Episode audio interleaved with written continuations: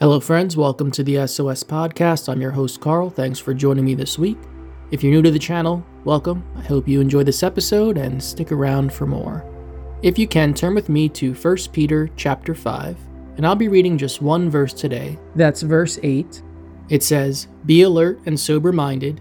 Your enemy, the devil, prowls around like a roaring lion looking for someone to devour. That's it for that single verse. Now, this verse is interesting to me because I think we hear a lot the second part of this verse that the devil is that roaring lion who wants to devour someone. We see from the story of Job that he actually goes around the earth looking for someone to hurt, to damage, to tempt, to distract, whatever it is. That beginning conversation between him and God was that you know, he was looking, searching all over the earth, and he couldn't find one person to, for lack of a better term, mess with. And God said, What about my servant Job? So we know that the devil does this. And it's not only him, obviously, a legion of fallen angels fell with him from heaven. So he's got his little minions, his demonic forces, who also do this, follow him in this respect. They will come after us. It's a war after all, right? I mean, we're in battle.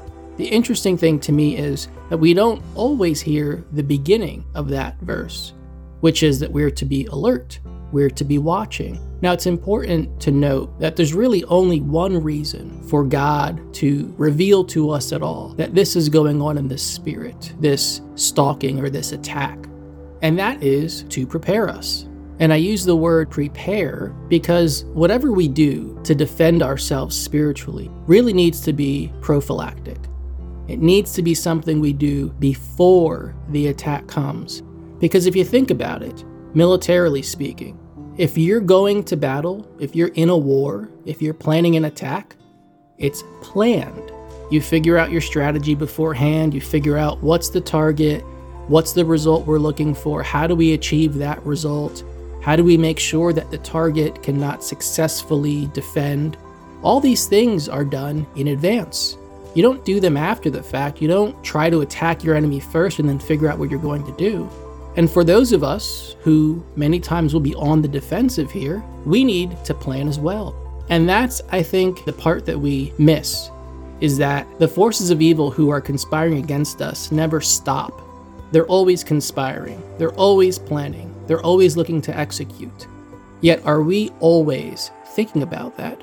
Are we always planning how we're going to defend ourselves when these attacks come? I think a classic example is the person who falls into the same pattern of sin over and over and over. And the question you want to ask that person is, well, what are you doing to avoid that pattern? Because you can't just wait for temptation to come and then figure it out, right?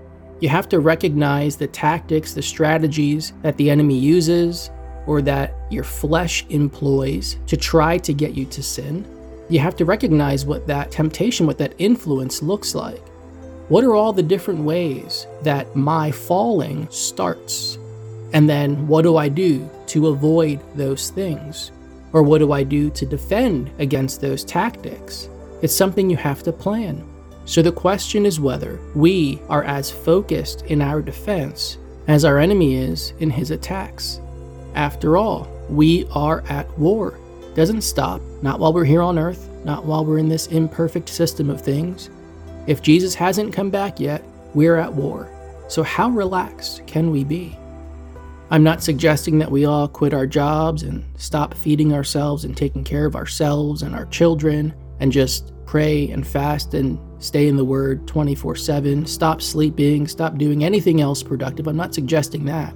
What I am suggesting is that we make sure that we are prepared daily, that this is a consideration daily.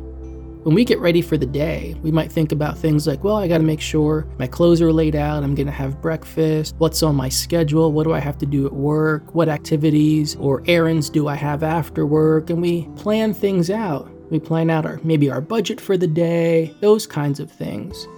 But do we have a spiritual plan daily? Do we consider that?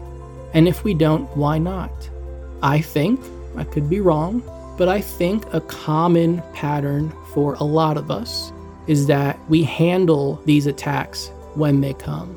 And we're not necessarily prepared beforehand. Because why? Well, we got a lot going on. We are distracted by the other daily mundane parts of life that we have to take care of.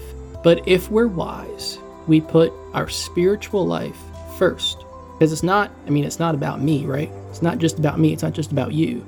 But we are a unit. We're a body. We are the body of Christ, supposed to be operating together to fulfill the will of the Father. So it's about much more than an individual. It's about much more than preparing for the day spiritually for me. It's for us, it's for Him.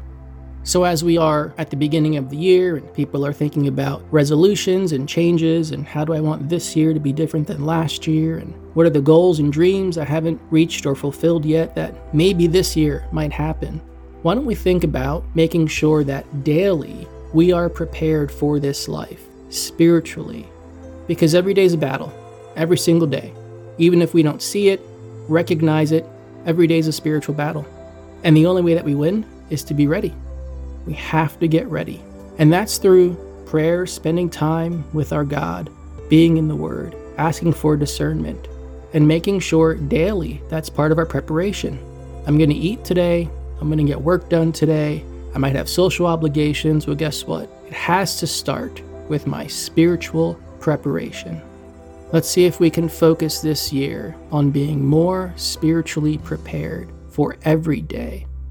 And I wonder, I just wonder, how many more victories we might see. Father, we thank you, God, that the work is finished, it's done. All we need to do is align ourselves with your will, be available, and be prepared to win battle after battle. Father God, I ask that you would reveal to us any ways in which we are sabotaging ourselves.